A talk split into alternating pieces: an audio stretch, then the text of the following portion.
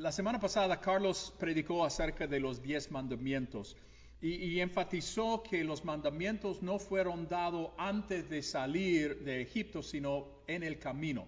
Eh, no fue como antes del rescate o la libertad o la salvación, fue para eh, eh, guiarlos y, ayudar a formar su carácter y su, en su comprensión de quién es Dios y cuál era la identidad de Dios. Em, eh, uno de los puntos que enfatizó es que no debemos tomar el nombre del Señor en vano y que realmente tiene que ver con ser un testimonio falso en palabra o eh, en, en, acción de quién es Dios y qué es lo que está haciendo. Bueno, pocas semanas después de cuando Moisés le dio esa instrucción de parte de Dios al pueblo de Israel, hoy los encontramos rompiendo varios de estos mandamientos y varias de estas reglas que Dios le había dado los vamos a ver a los israelitas eh, dando falso testimonio acerca de Dios.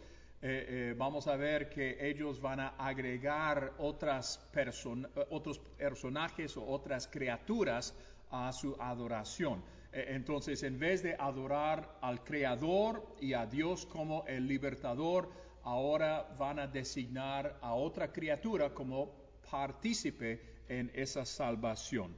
Um, y, y, realmente es preocupante y vamos a ver las consecuencias y la reacción de Dios a todo eso. El texto de hoy viene de Éxodo capítulo 32, vamos a mirar versículos 1 al 14 y hay tres enfoques o tres pasos y cada uno más increíble que el previo. Primero el pueblo va a hacer un becerro de oro y no solamente lo va a hacer, sino después van a ofrecer sacrificios a ese oro y también al Señor y, van a rendirle culto a esa criatura. Eh, en el segundo eh, paso, eh, Dios reacciona y su reacción es voy a destruir por completo este pueblo porque son tercos, son rebeldes y ya no puedo con ellos. En la tercera parte, Moisés intercede de parte del pueblo eh, de, parte, digamos, eh, de, su pueblo y pide que Dios tenga clemencia. Y lo más sorprendente de todo es que Dios escucha eh, su petición de tener clemencia a este pueblo rebelde y de no destruirlos. Entonces vamos a leerlo sección por sección. Comenzamos con Éxodo 32, versículos 1 al 6. Y el texto dice así. Cuando los israelitas vieron que Moisés tardaba tanto en bajar del monte, se juntaron alrededor de Aarón y le dijeron, vamos, haznos dioses que pueda guiarnos. No sabemos qué le sucedió a este tipo Moisés, el que nos trajo aquí desde la tierra de Egipto. Aarón le respondió, quítenles a sus esposas, hijos e hijas los aretes de oro que llevan en las orejas y tráimelos. Entonces se quitaron los aretes que llevaban este, en las orejas y se lo llevaron a Aarón. Entonces Aarón tomó el oro, lo fundió y lo moldeó hasta darle una forma o la forma de un becerro. Cuando los israelitas vieron el becerro de oro, exclamaron, Oh Israel, estos son los dioses que te sacaron de la tierra de Egipto. Al ver Aarón el entusiasmo del pueblo, edificó un altar frente al becerro. Luego anunció, mañana celebraremos un festival al Señor, a Jehová. Eh, temprano la mañana siguiente, el pueblo se levantó para sacrificar ofrendas quemadas y ofrendas de paz. Después todos celebraron con abundante comida y bebida y se entregaron a diversiones paganas. El texto comienza con Moisés arriba del monte. Eh, ha estado en la presencia de Dios arriba de una montaña en otros momentos, pero esta vez es diferente porque el tiempo es mucho más largo. Parece como que Dios tiene mucho más que decirle. Y el pueblo está abajo esperando. Es posible que escuchen truenos, que vean relámpagos, pero Moisés está ocultado de su vista. 40 días lleva Moisés arriba de esa montaña. Ahora quiero, para ponerlo en términos de tiempo, hace seis, eh, seis meses que el pueblo salió de Egipto. Para nosotros, seis, hace seis meses es como si fuera este, el comienzo de esta pandemia, en marzo. Seis meses, y no parece mucho tiempo que ellos salieron de Egipto después de 400 años de esclavitud. Y ahora 40 días Moisés está arriba. Eso sería como que eh, subió eh, la, montaña el 1 de septiembre. Y por estas seis semanas Moisés está arriba de la montaña. Y el pueblo está esperando. Están poniéndose un poco impaciente. Yo no sé cómo reacciona usted cuando las cosas se van alargando y tiene que esperar si es una cita médica, eh, eh, eh, es para algo, pero cuando actuamos en medio de nuestra impaciencia, las cosas tienden a salir mal, por lo menos en mi experiencia en mi vida. Henri Nouwen, un sacerdote este, francés, dice que esperar es lo más grande y lo más largo de nuestra existencia como seres humanos. Dice que tenemos que desarrollar la espiritualidad o la disciplina de esperar, porque es cuando estamos esperando eh, cuando realmente estamos creciendo y Dios está haciendo su obra en nosotros, pero no tenemos la paciencia de esperar que Dios haga eso. Pero por un lado entendemos eh, la postura o la posición de estos israelitas. Dios es quien los sacó de Egipto, abrió el camino para ellos en el Mar Rojo, les dio de comer cada día, cada día que tenían que levantarse y salir, la nube iba este, eh, guiándolos. E, entonces, cada momento Dios los iba guiando, dándole comida, llevándole agua, haciendo todo lo que ellos necesitaban. Entonces los llevó al monte, y ahora, por seis semanas, desde el primero de septiembre, para nosotros, están esperando, esperando, esperando. Y lo que más les afecta es el hecho de que Moisés era la persona que los había guiado, él era el representante de Dios y él es la persona que está ausente. Entonces, ellos toman las cosas en sus propias manos, literalmente, agarran el oro que había eh, pedido de los eh, egipcios cuando salieron y eh, Aarón formó este oro, este becerro de, oro. Y está el pueblo tan contento que comienza a dar sacrificios, comienza a ofrecerle, pero noten que están hablando de dioses en plural. Un becerro no eran dioses, sino un dios pero se está juntando con el Dios de Israel.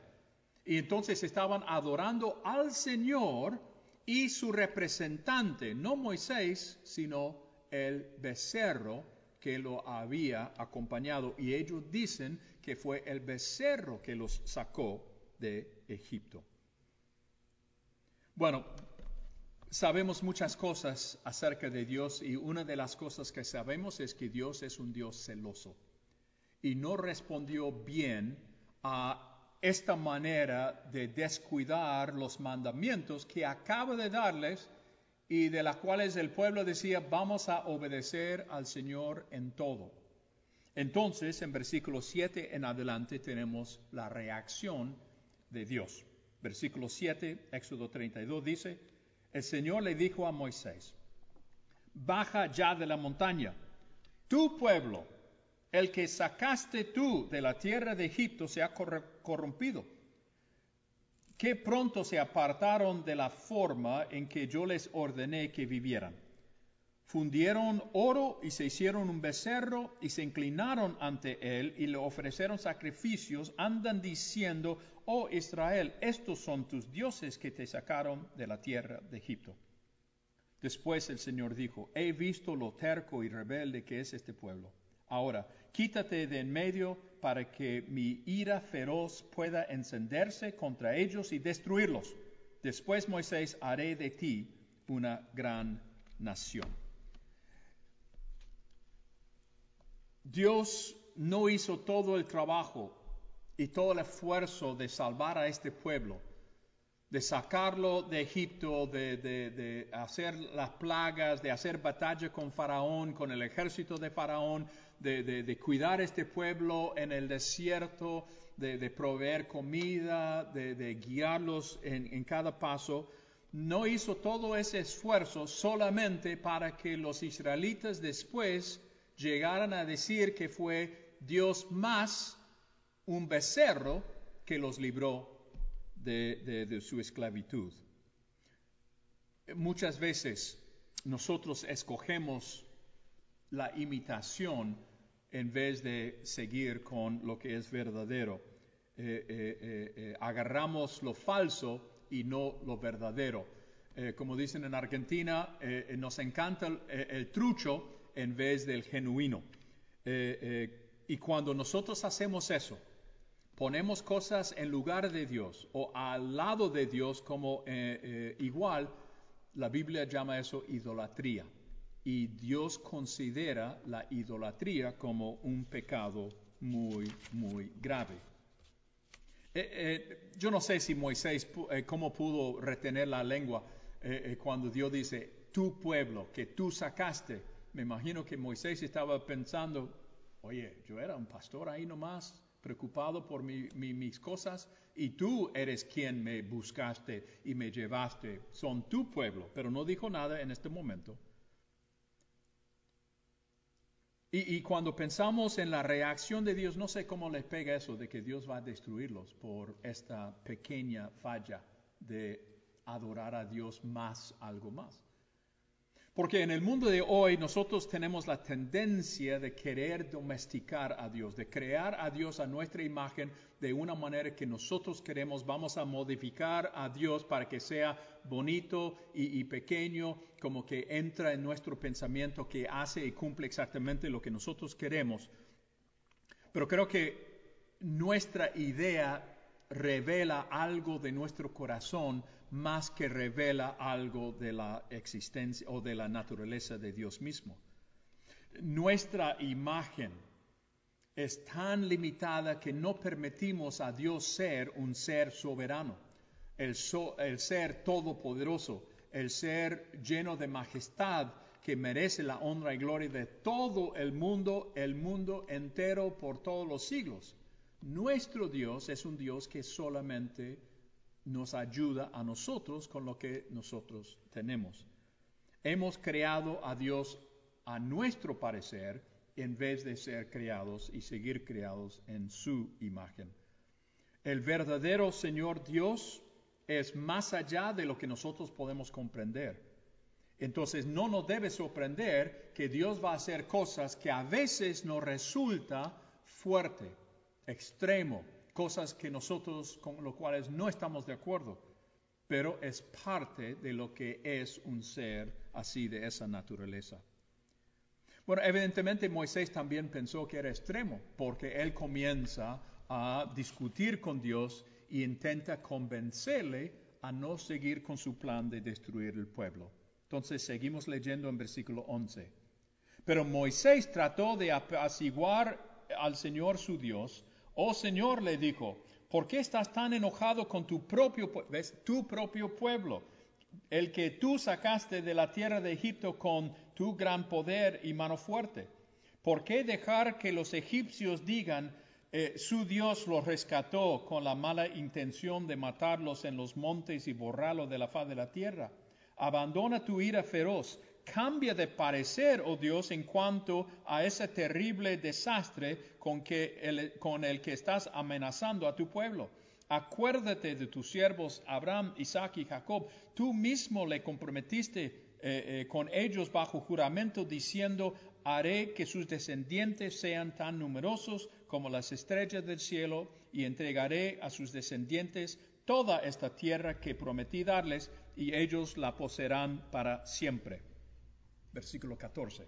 Entonces el Señor cambió de parecer en cuanto al terrible desastre que había amenazado, eh, eh, con que había amenazado destruir al pueblo. Eh, Dios cambió su plan. La oración de Moisés tuvo efecto. logró. Su argumento se basa en, en, en que eh, Dios no tiene sentido que vos lo, lo, salvaste para después destruirlos. Y mira cómo eh, eh, van a mirar los países alrededor, van a burlarse.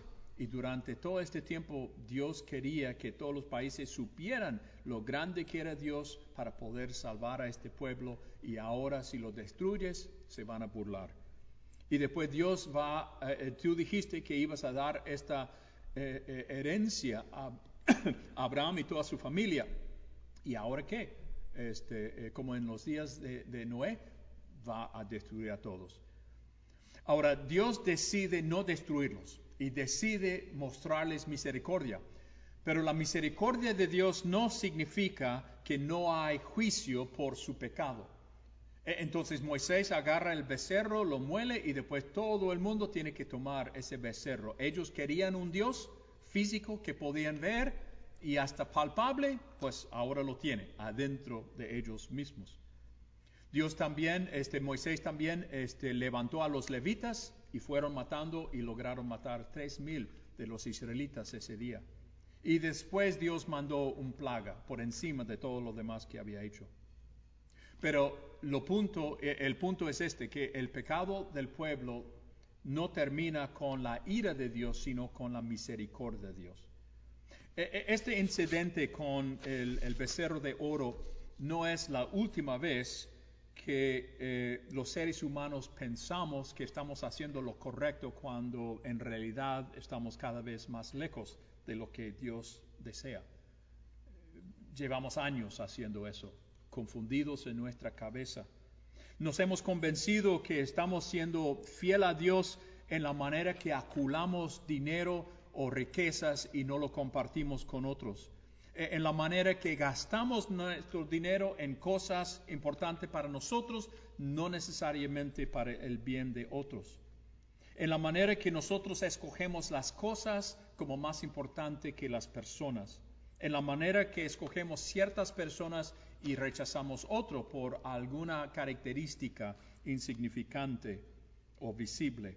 En la manera que maltratamos e ignoramos personas de cierto género eh, eh, sea eh, femenino, masculino, en la manera que estamos convencidos que nuestras ideas son las únicas correctas y si alguien está en desacuerdo con nosotros, pues no sirven para el camino del Señor, en la manera que sobrevaluamos el éxito, en la manera que pensamos que conocemos a Dios mejor que cualquier otro grupo, cualquier otra iglesia, cualquier otra persona.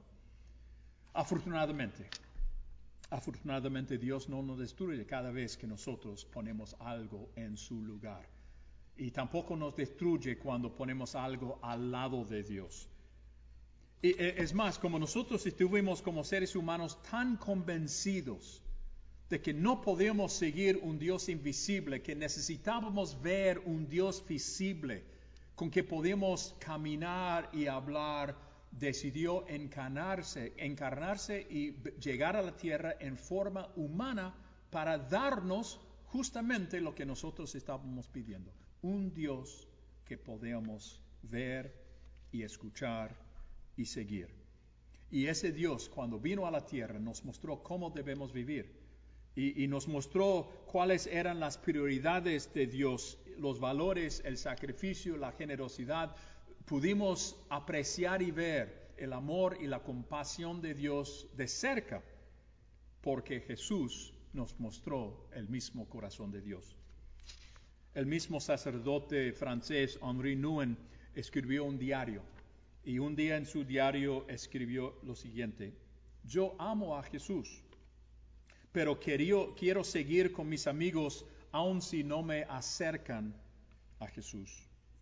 Yo amo a Jesús, pero quiero mantener mi independencia aun cuando esa independencia no me lleva, no me trae verdadera libertad. Yo amo a Jesús, pero no quiero perder el respeto de mis colegas eh, profesionales, aunque su respeto no me ayuda a crecer espiritualmente. Yo amo a Jesús, pero no quiero eh, eh, em, abandonar mi carrera de escribir, de viajar, de hablar, aun cuando esas actividades me da más gloria a mí que a Dios. Dios está muy acostumbrado a que nosotros, los seres humanos, seguimos poniendo cosas en su lugar y seguimos poniendo cosas al lado de Él.